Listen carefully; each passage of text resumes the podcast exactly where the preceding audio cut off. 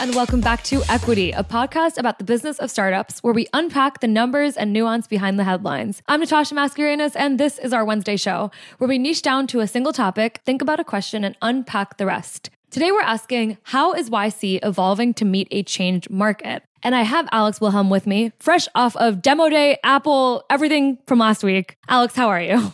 Fired up, ready to go. I mean, I was looking forward to this for days because it's kind of the nexus point of what we care about startups, the future, what's being built, who's building it, and how we're getting there. And we're not alone. We have Michael Seibel, a friend of the pod and the head of YC's Accelerator, with a sit down interview that they don't do too much anymore. YC historically is a press hour, it doesn't anymore. And so consider this kind of Michael in the hot seat, dare I say. And we're going to get into some pretty exclusive details on how one of the most famous accelerators is thinking about itself, its batches, and growing its standard deal in the future. And without further ado, let's jump right into that interview. It's Michael Seibel. Michael Seibel is the head of YC's Accelerator, has been with the institution for nearly a decade. He is one of the most prominent Black investors in venture and early stage fundraising. And before that, he founded Socialcam and Justin TV. He also went to Yale, but more importantly, he went to high school very close oh. to me. Michael Seibel, welcome back to the show. Thank you. Where'd you go to high school? I went to high school in Bridgewater, New Jersey, and I saw oh. that you oh. are an East Brunswick person. So I don't know if we tell I feel people. like we competed against y'all. Yeah, that was the thing. We had to have Go Panthers forever. So I just want to point out that as an Oregonian, originally, I have no idea where those places are. Are those cool cities? Are those boring cities? Like, I, I need some context. cities. Number one, not a city. I don't know. Is East Brunswick a city? No, no. There's um, some of the um, coolest places in New Jersey, though. Central Jersey. I don't know if Michael's making a quiet diss there, or that was a really emphatically felt comment. Okay. No, no, no, no. All right. I love these. Projects. All right. Yeah. I'll rep it forever. Cool. Well, we're not here to talk about only Jersey, but I'm sure it'll come up somehow in the rest of the episode. Today, I want to talk basically, we're coming off of YC Demo Day last week, and it's been a while since you've been on the podcast, since TechCrunch has had a chance to sit down and talk to leadership at YC. So mm-hmm. there's a lot we want to get into, and I wanted to really start with kind of your high level impressions from this batch. It was a smaller batch than normal, around 240 startups all over the world, and touching a, a bunch of different sectors. So, Michael, I thought maybe to start, tell us a little bit about the story of this batch with it being smaller than the batch prior. Yeah. This batch was a lot of fun. One of the primary reasons why it was smaller was because it was the first batch that we were doing in person, kind of coming off of COVID. It was an amazing experience. I mean, I'm embarrassed to say this, but hanging out with founders in person is more fun than hanging out on Zoom. I think yes. we all kind of realize that. And so being able to see everyone once a week, being able to have in person programming, being able to invite alumni back to meet with founders during the batch, it just was a special experience. And it was funny when talking to founders during the COVID batches, their number one request was to bring it back in person as soon as it was safe enough. And I'm excited we got the opportunity to do it. Yeah. The first time I met Paul Graham was actually at one of the Crunchies, and I was backstage with him, and we were waiting to go up and talk on stage. And a founder came up to him, and he was there with uh, some other people, and he couldn't remember the person's name. And I don't bring this up to make a rude comment, but he was like, Oh, we have so many founders. And at that point, I realized how many names you have to have in your head at one point in time. And since then, YC has grown quite a lot. And so it must just be an absolute challenge to keep just the names, faces, companies, sectors, and challenges straight. You know what's interesting? One of the fun things about YC is that it's sharded. So each group partner works with a small set of companies in the batch. You know, I was working most intimately with between 30 and 60 companies this batch. And I read their application. Okay. I did their interview, decided to fund them and then work with them for a whole batch. Saw them at the retreat. I'm going to see them at the end of batch celebration. So believe it or not, like for those folks, it's actually pretty easy to have all the content. I mean, I have all the context. I have everything about the company in my head. And then for years to come, they will request office hours with me. So if you ask me about a company that I wasn't the group partner for, yes, that is a lot harder. But for the folks who I've worked most closely with, it's it's new visiting partners at YC are always surprised how easy it is to remember everything because uh, you know you're living it. I want to make it about you for a second, a little more, and hear about how your role has changed at YC over time, especially with what you just kind of detailed to us. I'm curious how new it is for you to be able to only work with this percent of founders versus try and spread it across across everyone. I've had three roles at YC over the years. The first role was as what we used to call part-time partner. They're now called visiting partners. That was a lot of fun. There was you know, very little commitment, just did office hours, showed up every couple Tuesdays, very low work. I was asked to join full-time in 2014. So I guess I joined as a full-time group partner that fall. And that was my first experience kind of seeing the operation of YC from the real inside, you know. Yeah. Being very involved in admissions and mentoring and understanding how the batch worked and so on and so forth. And then in the fall of 2016, I was asked to help run the actual accelerator. And to be honest, that's been my job ever since. The titles have changed as every new, I don't know, titles change, what happens. But yeah, that's basically my job ever since. And so I guess that's been a long time. I guess that's been six years. Six years, 12 batches. I mean, that's it's, it's a lot of companies, even if you are taking on one shard or one component of the overall aggregate. You know, we talk a lot about batch size, but one thing we don't talk about when we think about accelerators in general, not just YC, is time spent per batch. And YC does two per year, winter and summer, which seems very reasonable to me. Yeah. But at the same time, you know, I, I've always been curious if that's enough time. Like, have you considered extending the amount of time that each cohort or batch has with people inside of YC, you know, giving them even more hands on time, more support, more guidance, and so forth? So, one of the common kind of misconceptions is that the number one value that YC founders will get from the program is interacting with their group partners. Mm. And as a group partner, you know, that like, makes "It's me feel me." good, right? Yeah, but what I would say is that there's so much more value being part of the community. And there's really two bits to that. One is there's this group of founders in your batch who are all pushing towards, you know, growing their companies, making their companies better. And when you're with a bunch of smart, competitive, nice people, you kind of want to work harder. And so that's a big impact.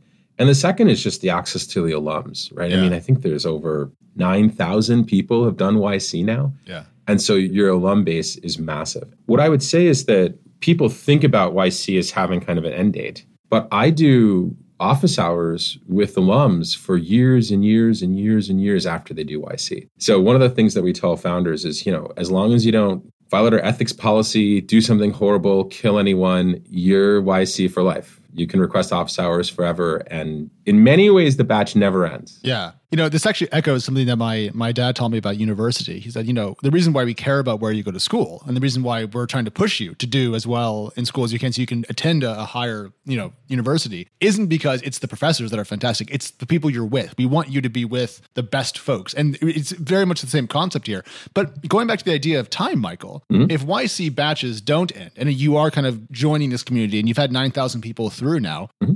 Forget making the batch longer. Why not make it shorter and have three batches per year and then maybe make them a little bit smaller? So, trying to figure out how to have three batches a year is stymied by one thing the calendar. Ah, If there were 14 months instead of 12, we could do it. But believe it or not, it takes time to read applications and interview.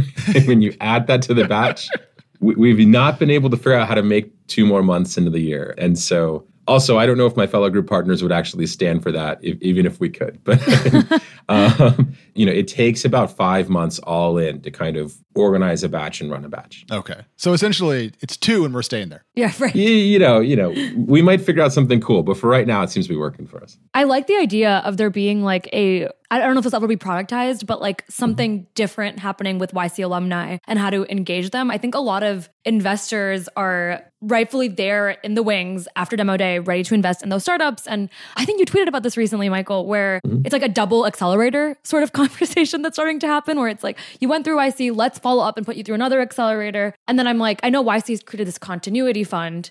And so I'm mm-hmm. throwing out all these different scenarios of what a startup can do after they graduate. And a part of me is like, can YC be more selfish in how it supports them and do something a little bit more formal and benefit from the branding and the work it's already probably doing more quietly? So we had that exact thought about five years ago. Okay. And we A little do, late. I'm a little late. No, no, it's okay. It's okay. I've been doing this for a long time. Um, so something that we don't talk a lot about externally is we actually have three additional programs that founders can participate in after they do the YC batch. So the one is kind of a we call a Series A program. This is a set of kind of lectures and seminars that you can take to figure out if you're ready to raise a Series A, and design your process and your pitch. Then we have a program called the Post A program, and that's actually a new batch of companies. So you're rebatched with folks who've raised Series A's in the last six to 12 months. You have a much smaller cohort. It's usually only about 20, 30 companies. And you go through all the challenges, typically nowadays, of having millions of dollars in the bank account, but not having product market fit. Ah. But now having this board member who like wants you to spend, spend, spend. And how do you kind of tackle that? Then we have a program called the Growth Program. That program is for companies that are about 50 to 100 people, post product market fit, scaling, company building, executive hiring, so on and so forth. That cohort only typically has around 10 to 20 companies per batch. Okay. So as you progress your company, you actually get new batches. And what's really cool is that the same dynamic applies, right? You're in a peer group of really, really smart, motivated people. You work hard, you learn a lot really quickly. Why is the earliest accelerator, in your eyes, the most famous or talked about part of YC still, if those systems and accelerators do exist outside of it? Well, it's the only way to get in. So those other programs are only for YC companies. So it's kind of the entry door. Yeah. And I think that um, that's the first thing. And of course, it's the most accessible as a result. And third, it has the most alum and it's been around the longest. So, you know, if you think about it like a school, you know, typically the undergrad's going to be more famous than the grad schools on average, probably for similar reasons. Yeah. Also, I'm just going to say this like, there's a demo day for the earliest part of the accelerator. I would kill to have the Series A companies also do a demo day and drop me all of those numbers because that would be fascinating. So, just, I don't know if you're looking for ideas, Michael, for the future, but there's one. and especially the post Series A program. Oh, now oh. you're getting into my late stage domain. Please, Lord, give me the slides. It turns out that, interestingly enough, the core challenges change so I would argue that for an early stage company, one of the core challenges is getting enough funding to reach product market fit. And that's why Demo Day is such an important part of the early stage program. By the second and third program, fundraising isn't actually the number one challenge. I mean, with the post A program, they just raised a Series A, right. so they, they don't need the money. And for the growth program, like more often than not, especially in the last couple of years, money's been thrown at them. Like they've got money. It's oh my God, this thing's working, but I have a team of 50 people and I don't know how to hire execs, or I don't know how to set up HR correctly, or I don't know how to set up a sales team correctly. So, you know, the challenge of money changes as folks get older. So, what you're telling me is that if we had a post series A demo day, it would be, and here's how we solved our sales team compensation question. And everyone would you fall asleep immediately. Okay it would be less exciting, let's say. well, it, you're you're bringing up an interesting point because something that Alex and I love to debate is the utility of a demo day, and mm-hmm. I think even personally, my perception on that has changed from during a very hot market, you don't really need to splash up on stage and ask investors for money, especially if you have the YC stamp of approval. And I feel like when there's a down market or a market where things are more challenging, demo day becomes more important for some reasons. And so I would love for you to set the record straight on on what your most recent, I guess, reasoning is for wanting the demo day to be part of YC, or if we're gonna ever enter a world where YC doesn't need a demo day to launch and announce its companies. So I would say this: it's hard for me to generalize on demo days. Right? There's a lot of different demo days out in the world, and, and I don't really know how they work. I would say YC's demo day has two functions. The first is the obvious one, which is present the companies and drive leads. The second is as a forcing function to the founders, right? Just like, you know, YC doesn't necessarily need an application deadline. In fact, we read applications all year round. But just as a forcing function to, hey, there's this date that we want to accomplish this thing by. And it's important really really helps the founders get up to top speed faster as opposed to kind of a more generalized system i would say it also helps the investors you know, if I'm an investor and I'm talking to a company and I know that they're going to be raising on demo day in a week, I might make my decision a little faster. Yeah. I might, you know, and so one of the things we tell founders to go through YC is different companies will leverage demo days differently. And that's okay, right? It's a tool and your job is to use it as you best can for your company. And a lot of YC is like that. I think from the outside, it looks like a program or a factory where like everyone goes through the same thing. Mm. But on the inside, what we really say to the founders is this is a toolbox full of tools. It's your job to learn how to use the tools. Yeah. And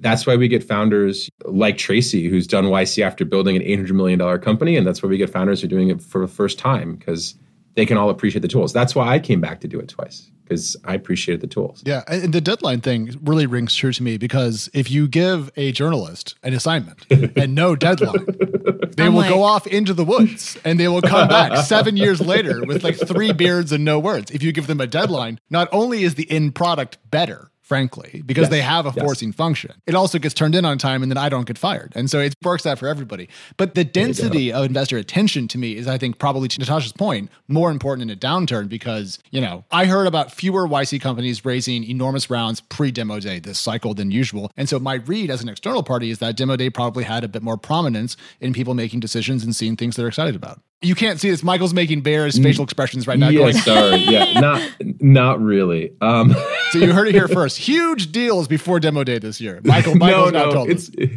it's not that. I would say that in some ways, YC has the benefit of being insulated from a lot of the startup fundraising buffeting. You know, enough investors trust our process and trust our applicant pool. And so people might be surprised, but the fundraising environment for companies this batch versus last batch wasn't significantly different. Hmm. What I will say is this a lot more founders are starting to understand coming out of this, you know, cash craziness that we've been, that money isn't the primary determining factor of whether you're going to get product market fit. And Say so, louder you for the people in the back. yeah. It's it's interesting, right? Because they saw all these companies during the run up raise all this money, and now they're like, "Hey, shouldn't there be 10x more Googles?" And you know, look around, you don't see them. And so, a lot of what the founders have done a little bit differently, especially as an impact of the New Deal, is they've said instead of focusing on how much money we raise, let's focus on reducing our dilution. And one of the things that's pushing round sizes down is founders saying, instead of selling 20, 25% of my company for a seed round and then piling on 20% for the A and then 10% for the B and 10% da da da da, like if I leverage demo day effectively and YC effectively, I can dilute 7 to 10% Yeah.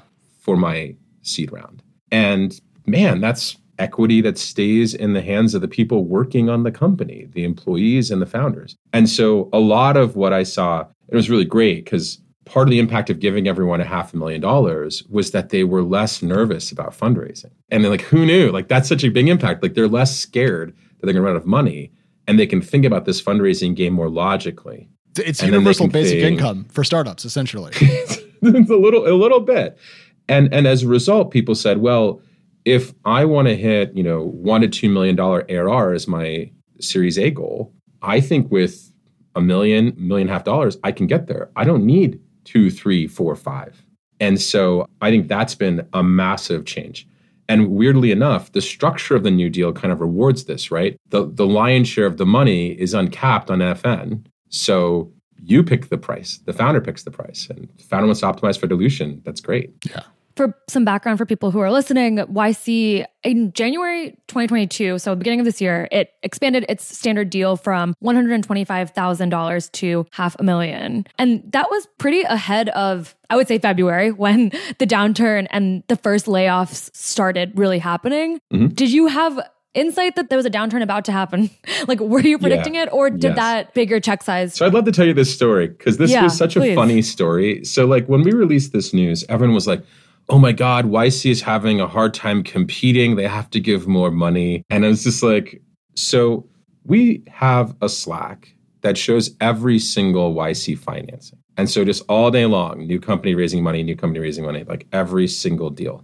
And starting in the Feel free yeah, it's it's to invite yeah, us. we- we- Invite me, for the love of God, Michael. Sorry. Sorry. and so, starting middle of last year, we started asking the question okay, what's the revenue multiple here? And we started seeing companies raising at 100 to 350x their revenue. So, let's like put that in context. I have $3 million in revenue, I have a billion dollar company. Now, any of us who've been around for longer than two seconds are like, that doesn't feel sustainable. So, one of our partners, Dalton Caldwell, Jared, and I sat down that fall and we were like, let's say that this doesn't continue, because that seems to be for sure. What can we do to help YC companies in a downturn? Hmm. And one of the things that we had been doing that a lot of people don't know about is we'd actually worked with Harvard in the past to create a investment for every underrepresented founder. And it was at the same structure. It was with this uncapped MFN and you know previous batches and we saw that operate at scale. About 30 35% typically companies have at least one underrepresented founders so we saw that mechanism and we were like huh if we could apply that same mechanism and effectively pre-invest in a company's demo day round it'd be super helpful to the founder. Especially in an economic downturn it's going to do two things. One if the company can't raise they won't die but two, if I'm an angel investor or a seed fund and I'm comparing a YC company with half a million in the bank versus another company without, I think give the YC company money, company's going to last longer. So Jeff and Ali and, and John and a number of the people who spend most of the time for LPs literally turn that argument into this new deal by going and, and getting our LPs to agree, which thankfully they did. We released this in January, and then we're just, you know, okay, let's see when craziness starts to happen. And we didn't know, like we didn't know, but it seemed like by April or May, it was pretty obvious, right? We, yeah. we put a video out about it. And lo and behold, our advantage of not being too caught up in the craziness allowed us to, um, you know, plan ahead, which that's what good folks are supposed to do, right? That's like it aged well. it aged yeah. well, and I think about like a traditional pre-seed investor. They seem to have a lot more flexibility where they're not giving most are not giving every startup that they invest in a standard deal, so they can kind of tune to the market mm-hmm. in real time do you see YC or even just like your own perception as an investor? Is there a benefit? Like, will the new standard deal ever change back if the market becomes hot? Or will it ever grow if the market continues to look worse? Or does it feel like the standard deal stays standard for a pretty long time? Who knows? I, I will say this we certainly have enough money to do the standard deal for a long time. But the YC deal, when we were doing YC for Justin TV, I think was $20,000. Yeah. Yeah. So probably the only thing that's for sure is that over time the YC deal changes. um, but I think it's been great for this environment. I think it's been great for founders. And I've just loved to see founders leveraging it to improve their companies. The core conversation that Jared Dalton and I had was what is the deal that we wish we had in an economic downturn? Yeah. You know, so. it's interesting because when I started covering YC back in the day, it was the old like 7k per founder plus like 10 or something like that. It was it was it was enough money to get to back to what we used to call ramen profitability. I mean, that was the shtick of it. And then the way it was explained to me by people outside of YC, so this might be complete horse, Michael, but like they're like, look, you know, if people can just go kind of like chillax at Google and make 400, you have to kind of offer a little bit more, so that way they're kind of more willing to take this risk, and that may or may not be true. But to me, like yeah, it's no. just different methods of trying to help early stage, very early stage companies get to PMF product market fit. Yes. And yes. this is why I, I, I want to go back to something you were talking about earlier about reaching PMF and companies, you know, working to get there by a certain time. And when I watch Demo Day, and I have seen now uh, way too many. No, not enough. I, I freaking love I, I love demo days. I like to get excited. If I was an investor, I would lose all my money every demo day because I would just write everyone a check because they're all so fun. But like they're all talking about traction. They're showing us, you know, mm-hmm. look, we're going, you know, 30% week over week, you know, our product hit 5,000 GitHub stars, blah, blah, blah, blah. And so to me, they're almost flexing what feels like a proto or a, a near PMF. I'm now kind of thinking if that's the right move, given that you're talking about PMF being something that they reach in a little bit more time. So are they stressing early traction as indication they're moving towards PMF, or are they trying to say like, hey, we may already be there? No, it's always about struggling to get to product market fit. So I would say that if you're not growing, it's hard to be learning in a startup. Mm. But getting to 20,000 in revenue or 50,000 in revenue or even a mill in, in revenue does not mean you've hit product market fit. And here's like the scary thing that we tell founders. For the most part, if you hit product market fit, it's your pro like it's your game to lose. Mm. Like somewhere between two and four percent of YC companies become billion dollar sustainable companies. And it's around that many hit product market fit in a batch. Got it. Because I think that like once your business is actually functioning, the playbook for scaling it isn't that unique. Yeah. It's just really hard to make something people want. And that's why we spend a lot of time focusing on it. So when people are talking about their traction during demo day, a lot of it is you could explain it as we're interacting with more customers this month. We're learning faster this month. We're learning, we're learning, we're learning. And we're like, we're desperate to learn what these folks want so we can make a great product. Yeah. And the sad truth of startups is that most of them never figure that out. Yeah. I'm in charge of TechCrunch Plus to a degree at TC, and we have a couple tens of thousands of subscribers and a couple single digit millions of revenue per year. And I don't think we've hit PMF yet.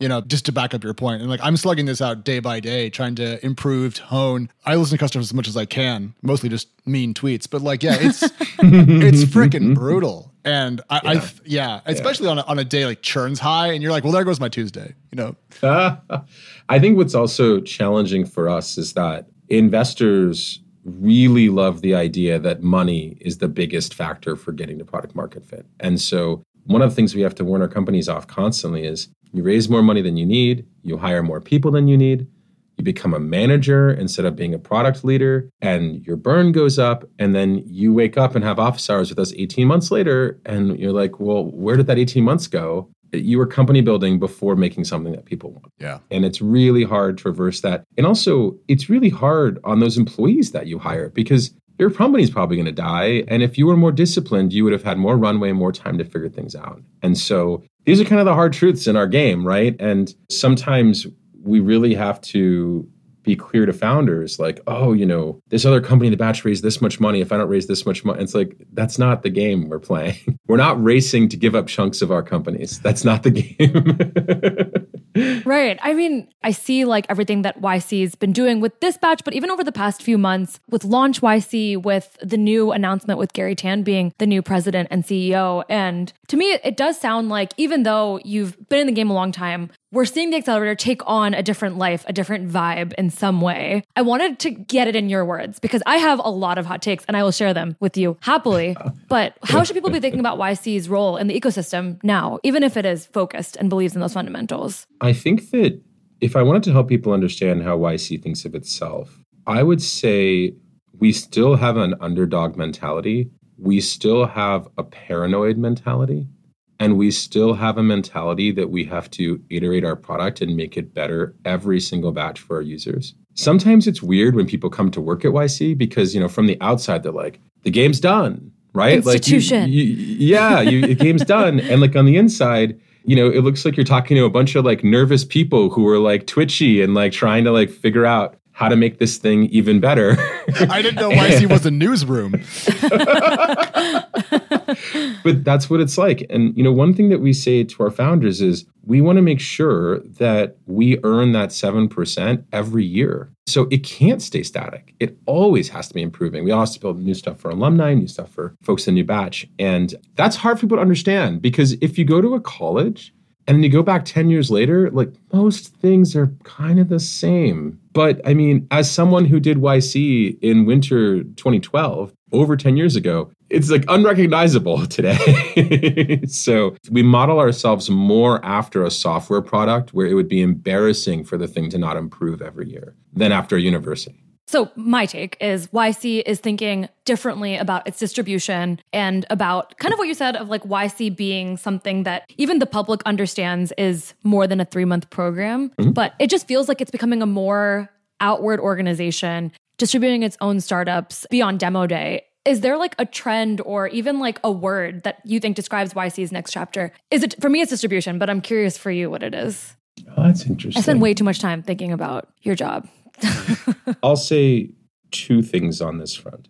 Probably the first thing I'll say, the first word I'll say is software. Most people don't understand how much of a software company YC is. And every step function in improvements that YC has made is typically coupled with a step function in the software team size or effectiveness. And so many of the things you pointed out, you know, launch YC, work at a startup, that's the software team.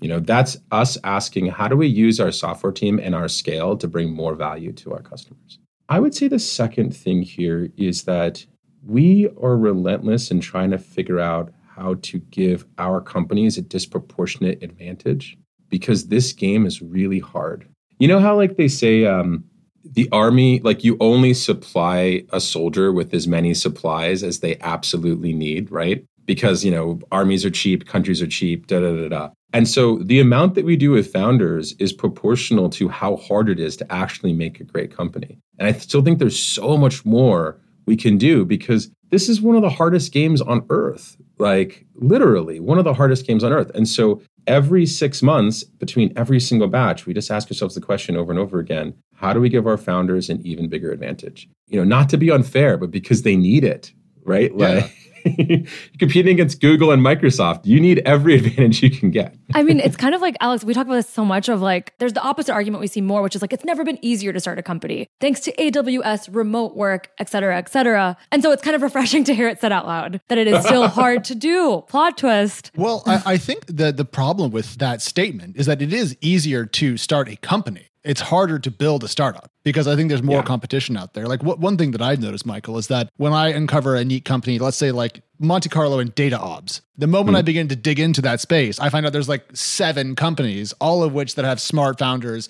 institutional backing, and they're all going head to head. Like OKR software startups are the same thing. Lots of very Yeah. smart people there competing in a very, very specific market that ends up being relatively large, but they're not all Yeah. going to be winners. And they're all smart people beating each other's heads. And so, sure, they didn't have to go buy servers and load balancers, but that doesn't mean that the market has gotten easier. It's like you can buy a car and go racing. That doesn't mean you know how to take a corner. That's a very good point. I think that the hard parts have remained very, very hard. Yeah. Ha- have they gotten harder? Because one thing that I've noticed is that cultural expectations for startups have changed. And I noticed this when I was at, at Crunchbase. Like a lot of attention was paid to the company culture, team building, making connections internally, and trying to build a very cohesive team. And when I think mm-hmm. back 10, 15 years ago, I don't remember that being as much of the conversation. And so it, feels like almost the bar has gone up for building a company's insides as much as it has become difficult, as it always has been, to scale the business results portion of the company. I would say I agree with you that it's gotten harder. I might point to two different causes. Hmm. I would say the first cause is that consumer distribution is now controlled by monopolies. So all of the kind of social networks and anything involving social or any like most things involving consumer are very aware that startups want to disrupt them and are fighting back, right? Yeah. And so I think that's a big thing that's happening. And what we haven't seen is some paradigm shift a la mobile, a la high speed internet and Web 2 that is kind of even the playing field. So that's the first thing. The second thing is I think that we've seen the rise of B2B companies who, even though they're late, they stay in the game. Microsoft. Microsoft, Microsoft Teams is a perfect example. I can be 10 years late and just on time. Right. and The power of inertia. Exactly. And I so I think that that power on the B2B side and the kind of distribution blocking on the consumer side has meant that startups have to f- be even more nichey. They have to be exploring areas that are more regulated. They basically have to be more sourceful. And I think there's an advantage to that. We're going to get a lot more interesting problems solved. I think there's a disadvantage to that, which is that, you know, we were talking earlier, and when I was starting, the whole thesis was put live video on the internet. And the whole justification was because there was no live video on the internet. Right. Like that was the like, that was all we End needed. scene. Like, yes. you need a lot more now. so um almost by definition, it's harder now. I, I yeah, I just talked to a LinkedIn competitor today, and I still get excited by the LinkedIn competitor argument because I still think it's crazy, and it's one of my favorite ways to start off a conversation, which is beyond Google at trying to build your startup. Like you might fail even if they're not in the room. How do you deal with that as a founder, and how do you bet your legacy on that, which always gets a different response. but I think it's also, I might argue, it's a more global game now. Yeah.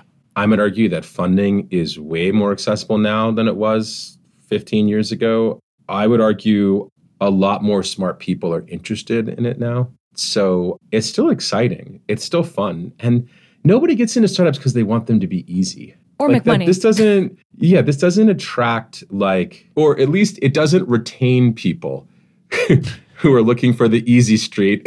Um, it spits those people out real fast. Do you want to be alone and sad and struggling for a long period of time with a, a terminal date of cash in your account? Well, then come to Y Combinator and have a blast.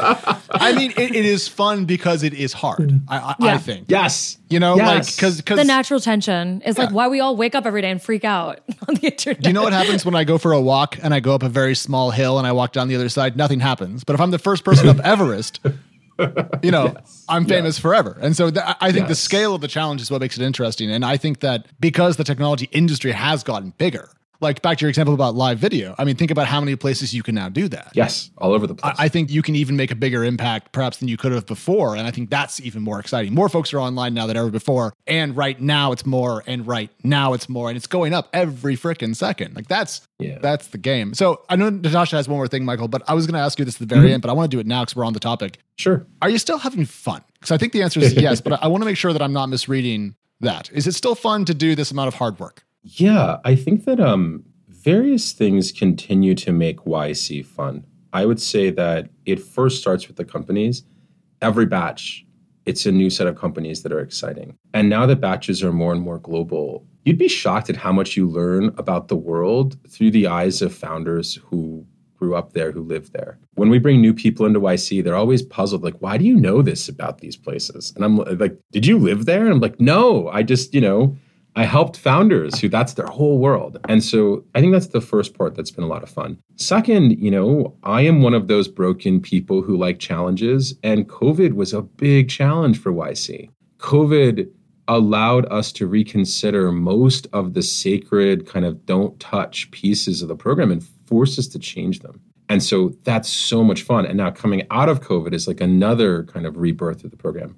So I think that's a ton of fun. And then the last thing is the alums. Like any good YC alum is opinionated about YC. Like any good YC alum is like, yeah, YC is good. Like this is the kind of thing where you can say certain things in your family that you can't say outside of your mm. family. Where it's like, oh, YC is great, but like I really wish they did this, this, and this. Yeah. And like those lists don't end. like they just keep going. it means people care, as you know. Yeah. Yeah. Yes. Yes. And so that's what's been really fun too. And that's been accelerated by having a great software team. Because when people say, oh, I wish that YC could help me get more customers, or I wish YC could help me hire better, or I wish that YC could drive more traffic to my website and give me more SEO juice, it's like, we can do those things, you know? And I think that what's tricky, what I really don't understand about other investment firms is that if all we could do was advice and money, I would have been bored like years and years ago. But being able to attach community and software and all these other elements and being global, like, yeah, it's it's it's the longest thing I've ever done in my life. so must be pretty fun. Crazy. I mean, I guess another challenge that I see both YC alum and just people who tune into Demo Day along us bring up every batch, which is, you know, diversity and wanting to hold YC and tech and venture at large to a higher standard. I know this batch had 1.3% acceptance rate. And, you know, I was bummed to see a drop in 1% of women founders. How are you thinking about changing YC's focus on diversity. And, you know, I'll, I'll read the numbers out too, because you give them to me over email the day of demo day, which is since 2015, YC has funded over 800 women, over 350 Black founders, and over 675 Latinx founders. So big investments have been made, but how do we do better from here? You know, one thing that is really challenging when I talk to underrepresented founders as a group, and I'll be honest with you, I don't have great answers for, are disproportionate economic challenges. So when I talk to a black software engineer who's making $375,000 working at a big tech company, and I go into my spiel, like, you should do a startup, you have the skills, like, you could do. It. Here's the answer they provide I am the safety net for my immediate and extended family. If someone can't make a phone bill or a water bill, if someone needs an extra this or someone's car breaks down, everyone calls me and you know they're not ashamed by that. They're proud of that. And so then my spiel starts sounding really freaking stupid right? Do the thing well, where you, you should fail. Yes you should pause all of that. And and um so what i've tried to do is really two things. I've tried to lessen the information burden let's make sure the reason why someone's not doing a startup is because they don't understand how to get started, how to come up with an idea, where to go for funding. They don't understand that stuff that used to never be written down, that used to only distribute through certain networks. And the second is the economic piece. You know, increasing the deal, a lot of founders will tell me, well, like, if you would only give me 125, how do I pay my salary? How do I pay my mortgage? And a lot of what we have to tell founders is like this 500,000, like if you need that to pay your bills, like that's the best use for it. Like use it for that. I think that the unfortunate fact is that we have to assume that underrepresented founders are smart and making smart economic decisions for themselves. Yeah. And like, if we don't change the information game or the economics game, they're going to continue to not choose the super risky, most likely to fail path. And we have programming, we have all kinds of other things. Hell, you know, I'm sitting here running it, right, as an example. But those are the hard truths. And what's interesting is whenever I talk to YC founders who are underrepresented, like these are the topics that come up over and over again when they're trying to recruit their friends. Yeah. So a lot of the times when I think about this game, I like to separate out diversity in the technology world from the startup world. Two different worlds, right? Like whether you decide to work in banking or at Google, like, you know, Eh. the paycheck's there, right? Like the stock is liquid, like da da da da da.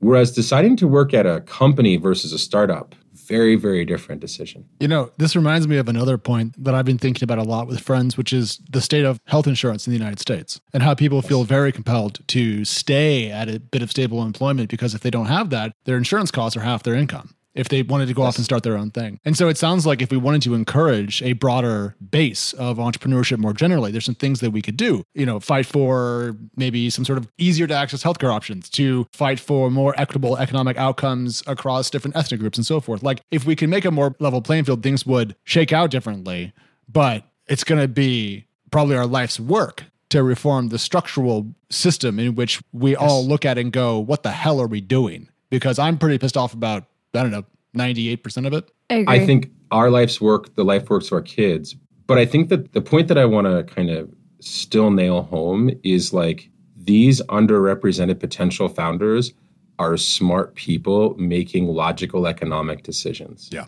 And I think sometimes it's, you know, it's saying that like there's a lot of people who want to do financial education for the poor. But if you are making within a couple dollars of how much you need every month, you are pretty on the ball when it comes to your finances, right? I don't, I never know how much money's in my checking account now. When I was living paycheck to paycheck, I had a much clearer perspective on making rent. You know what I mean? Like, exactly. yeah. So I think that like we have to think about this a lot less like, oh, people are not doing this because they don't understand. And we have to think about this more like people are making rational decisions. How do we change the base conditions so this is, becomes a rational decision? yeah. And you know, that's a harder challenge. I think a lot about activation energy for founders, just because it is one of those more complicated things than just getting a check. But I want to clarify one quick thing, which is hmm? this idea where I've seen this again about questions around YC and a lot of accelerators, which is we see small percentages of women and diverse founders compared to not women and diverse founders. Is it because they're not applying, or is it once they apply, they're not making it through the admissions process. I guess as I'm hearing what you're explaining, it sounds like you're thinking it's more the issue that they feel that they can't take the risk in the first place. So I want to make sure my comprehension is that means that there's not many applying. I would say this I would say there are two things going on. One is that certainly there's an application pool issue. People who are opting into doing a startup tend to be more economically secure, both them and their families. And then I would also say there isn't an even distribution of skills, right? You know, there isn't an even distribution. If you look at the skills that are required to do a startup, specifically writing code, there isn't an even distribution of software developers out there. And so those two things combined really impact. Now, one thing I will say though is that as YC becomes more international, you know, the global story is slightly different, right? While there are global problems, America does have a host of its own somewhat unique racial and gender problems. And so one of the things that has certainly been interesting is being able to be global and being able to see how other cultures are far more likely to encourage kids to do computer science, are far more likely to encourage women to be entrepreneurs, are far more likely to kind of have different cultural biases. And so I think being global helps. But at the end of the day, these are the challenges of our whole society, right? Like that's the game. And so my goal at YC is to make sure that people understand that we're trying to fight this fight too. I think the biggest thing that VCs have screwed up is just staying silent. Oh, this isn't my problem. Like I just like I, I shouldn't even be talking about it. And if enough people don't talk about it, nothing changes. So that's why we report our numbers. That's why we do all this work because it's like, let's keep this on the top of conversation. And hey, I like when YC's called out, right? It's like, yeah, like I want to be doing more. Michael, thank you so much for sitting with us and letting us put you in this really fun position. Um, uh, I hopefully it was fun. You should come back every year, twice a year. Alex, I think I could speak for both of us when I say that. No, I hate him. I'm over it. I've had We're enough, done. I've had enough Michael here. Seibel time. No, this was a, an absolute treat, and we've gone way over. Uh-oh. So no, Good luck. No, no, it's, it's, it's a good problem to have, and we didn't stop because your candor and perspective were useful not just for us, but I think for folks out there listening who are hoping to better understand the mechanics of how companies come to be. So thank you very much for that, Michael, and congrats on getting through another demo day. I presume now you're off to take a three week nap and recharge. They're already accepting people into winter 2023. I, I don't know what's happening Don't there. say 2023 to me. Oh, I'm gonna I'm gonna miss the next demo day because uh, we're having a baby. Oh my gosh. oh my god. It's, I have missed demo day in so long. Maybe I'll tune in. It feels like a good reason. That's a good reason. Yeah, yeah, yeah, yeah, yeah, yeah. Well, thank you so much for having me. I really appreciate this. And and I agree, it was a fun tradition. I look forward to bringing it back. And that is a wrap. It was long. I hope you're still with us. That was one of the more interesting interviews I think we've ever had on the show, not just because of the number of things that we ended up touching on, Natasha, but I would say I feel like I better understand Michael's mind on how YC operates, how it thinks, and so forth. And I, I didn't think there was, I mean, this is a little bit arrogant, but much left for me to kind of figure out. But I, turns out I was flat wrong.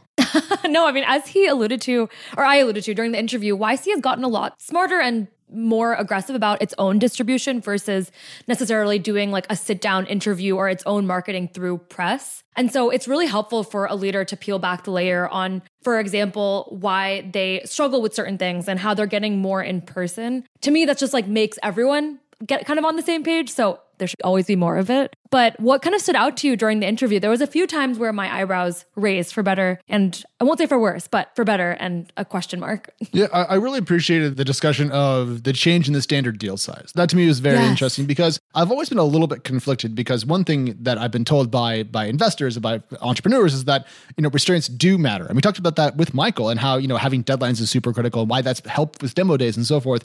And then there's more money. And so that kind of almost goes back against that point.